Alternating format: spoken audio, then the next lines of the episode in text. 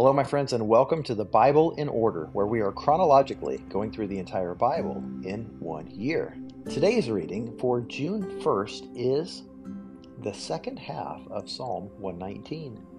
It's actually, if you aren't keeping track in your own Bible, it begins in verse 89 and goes through the end of the chapter. There are 176 verses. And I was going through each stanza. Now, there are eight lines in each stanza, or eight verses, and I was just meditating on them, thinking which one, which of these verses really jumps out at me.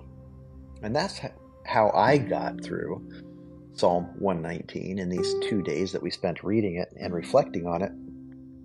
And the one that jumped out at me first was actually verse 92. It says, If your instruction had not been my delight, I would have died in my affliction. Can you think of a time when you were being afflicted by God? Like, certainly an argument can be made that He's sovereign and over all things, and as a result, everything that happens to us is ordained in a way. But I'm not even talking about that. I'm just thinking like, has there been a time in your life where God was stripping everything away from you? Like you will not be successful in anything you do until you fully raise your eyes to meet mine I don't know if you can relate to that, but man, I, there was a time in my life where everything I tried to do failed. Everything. I was losing everything. I was in danger of losing my job. I was broke. My relationships were all broken. Everything. And I even considered ending it all because I was just so miserable. And of course, I knew God, I knew of Him. I was raised in church, like some of you, but I didn't really know Him.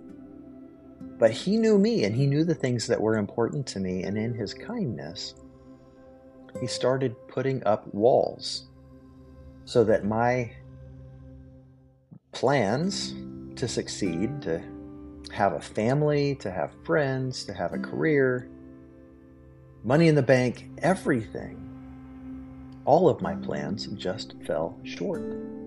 And I got to this place where I just finally gave up. I completely gave in, and I literally, home alone, threw my hands in the air and I looked at the sky and very angrily I said, What do you want me to do?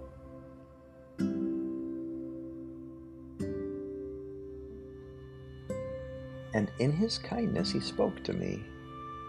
And he said, You are going to preach.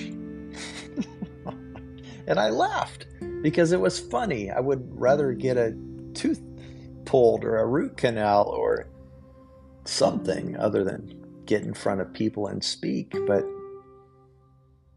I just resigned in that moment. And because I resigned, in his kindness, he took away all of my frustration. My circumstances didn't change, but my frustration, my pain, my depression, all of that bad stuff, all of the feelings attached, all of the trauma dissipated instantly and was replaced with joy. And it's because of his affliction that his instruction became my delight because it wasn't before that.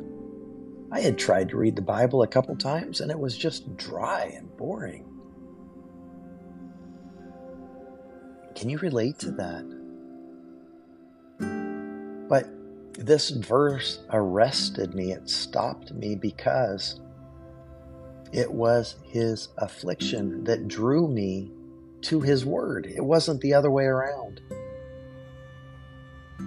And if your circumstances in your life are less than you desire, maybe he is trying to get your attention. Maybe he just wants you to lay it all down. We talk about trusting God right? Even as believers, as Christians, we're committed. Like, God, you know I love you. I, I go to church. I, I'm listening to this podcast, for goodness sake. I want what's right. I want you, but I also want this other thing, even good things like our kids, the success of our kids this great job. If I get this job with higher pay, I could give more. Like, that's a good thing. But God doesn't want us to have any good thing elevated higher than just laying at His feet, like with our face in the dirt, saying, Whatever you want, God, whatever you want.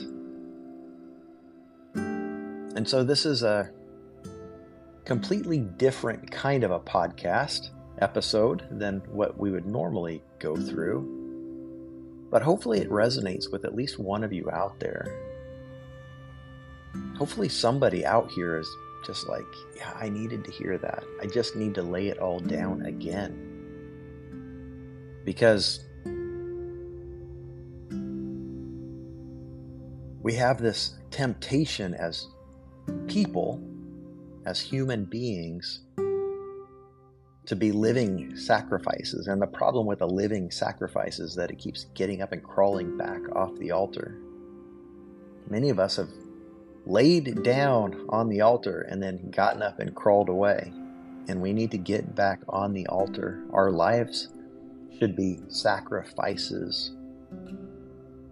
And in his upside down kingdom, that's only where we can find true happiness because all of the things all of the things that we think we want that we think will bring us happiness never do apart from him. But when we focus on him and him alone he gives us the desires of our heart. He gives us everything and you know what? The things we want might change a little or a lot, and that is scary for us because we don't really believe, many of us, that what He wants for us is better than we want for ourselves. We think we know better than God knows, but we're wrong every single time when our ideas don't line up with His ideas, we are wrong every single time. And for that, God, we are sorry. I am sorry for not obeying you, for not following you wholeheartedly, for not loving you with all of my heart, soul, mind, and strength. Forgive me, God, please. And my friends who are listening who can identify with this message. Give us your grace, Father,